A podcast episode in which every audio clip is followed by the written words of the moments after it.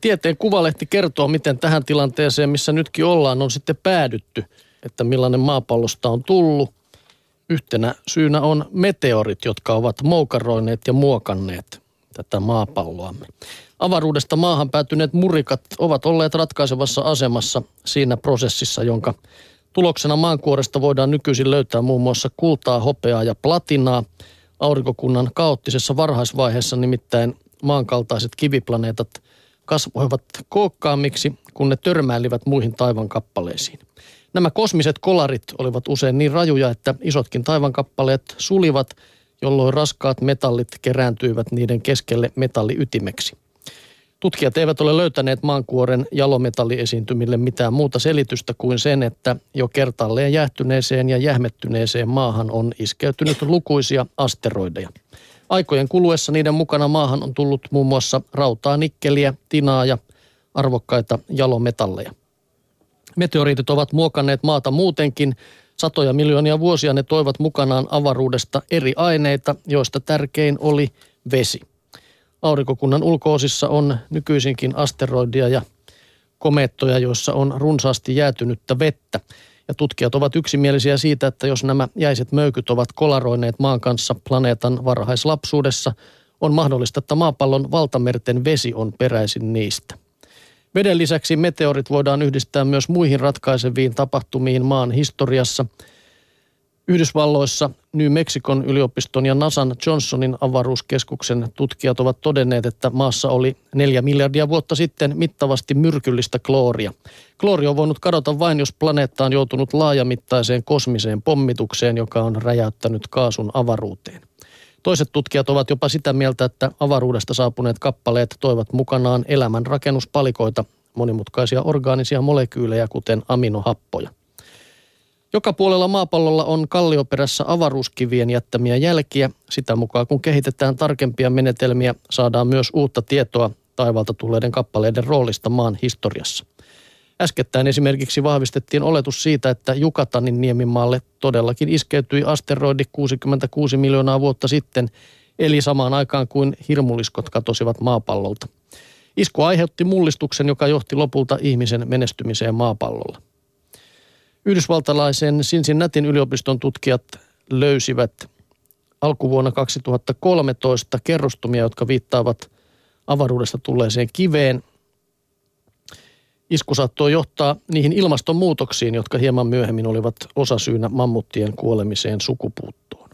Itse törmäyskraattereiden havaitseminen voi kuitenkin olla vaikeaa, sillä maa on aktiivinen planeetta, jossa mannerlaattojen liikkeet, tulivuoren purkaukset, vesi ja sää muokkaavat maisemaa alituisesti.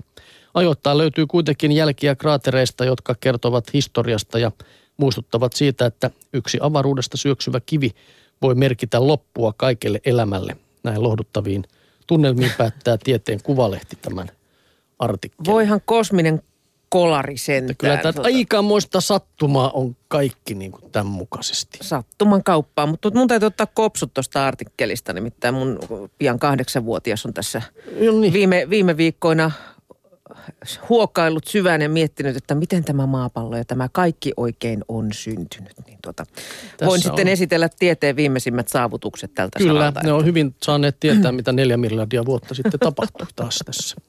Kyllä, mutta kuule, nyt on Tiedelehti kertoo semmoisesta keksinnöstä, joka todennäköisesti saattaisi pelastaa aika monen ihmisen päivän. Ö, montako sateenvarjoa sulla on elämäsi aikana tuulen vaikutuksesta mennyt niin sanotusti päreiksi? On niitä mennyt, mutta nykyisin mä en ole kyllä pitkään aikaa oikein käyttänyt enää. Tai jos mä oon käyttänytkin, niin sitten mä oon ollut niin kuin englantilaisetkin, jotka tulee sitten töihin ja sanoo, että kauhea ilma. Jos olisi satanut vähänkin lujempaa, olisin joutunut avaamaan sateenvarjon. Okay. Joskus se roikkuu tuossa kupeella, mutta no joo. No, Tiedelehdestä Petri Forsell kirjoittaa, että muotoilijat yrittävät suunnitella tuulen kestäviä sateenvarjoja. Pulmasta päästään kokonaan, jos suoja syntyykin ilmavirrasta. Eli se varjoosa niin kuin veks bort siitä. Sateenvarjo on tuhansia vuosia vanha keksintö, eikä se ole päällisin puolin juuri muuttunut olemassaolonsa aikana. Sen tunnistaa helposti niin muinaisen Lähi-idän ja antiikin Kreikan taiteesta kuin 1700-luvun pilakuvista, joissa naureskeltiin varjoa käyttäville miehille. Näennäinen muuttumattomuus lähes piilottaa todellisen tilanteen. Yksin Yhdysvalloissa on rekisteröity 3000 sateenvarjoa koskevaa patenttia. Sateenvarjo on monimutkainen laite. Tavallisessakin mallissa on 75-150 osaa ja se joutuu kestämään kymmenien kilojen voimalla hakkavaa, hakkaavaa tuulta ja veden piiskausta. Tuulen kestävyyttä on parannettu kaksiosaisella kuvulla. Suuressa varjossa on aukko ja sen päällä pieni varjo, minkä ansiosta ilmanpaine ei kuvussa nouse niin suureksi, että varjo kääntyisi ympäri. Rakenne lisää kuitenkin painoa, rikkoutuvien osien määrää ja valmistuskuluja. No, Englantihan on sateenvarjoihin luvattu maa ja yksi tuulen kestävä idea tuleekin sieltä. Lontoon Brunel-yliopiston teollisen muotoilun opiskelija äh, Simon Wayne on kehittänyt brolli-varjon, joka ei voi kääntyä nurin, koska avattuna se muistuttaa torvea, on ikään kuin valmiiksi kiepahtanut rakenne tuottaa kuitenkin uuden ongelman, eli sade valuu varjon keskustaan. Siksi varressa on säiliö, jonne vesi kerätään ja josta se tyhjennetään sopivassa paikassa. Monimutkaiselta kuulostaa kyllä. no yksinkertaisuuden kannattajille on jo tarjolla EcoBroli, josta on riisuttu kaikki turha. Tässä mallissa ei ole ollenkaan kupua, ainoastaan metallikehikko johon voi kiinnittää muovipussin, okay. pahvin palan tai minkä vain käteen osuvan kohtalaisen veden kestävän litteän esineen. Jos haluaa käydä luonnonvoimia vastaan kehittyneen tekniikan voimin, valinta on Air, Airbrella, moottoroitu näkymätön sateenvarjo. Airbrella on putki, jonka alaosa imee ilmaa ja yläosa puhaltaa sitä pois. Käyttäjän päälle syntyy siis ylipaineesta ilmavarjo, joka ohjaa sadepisarat sivuun. Puhalluksen tehoa ja teleskooppirakenteisen varren pituutta voi säätää sen mukaan, kuinka rankasti vettä tulee ja kuinka monta ihmistä varjonalle pitäisi saada. Keksintö on kieltämättä näppärä, mutta vielä ei tiedetä, kuinka hyvin se toimii käytännössä. Laite pitää ääntä, viskoa vettä ympärilleen ja tarvitsee sähköä.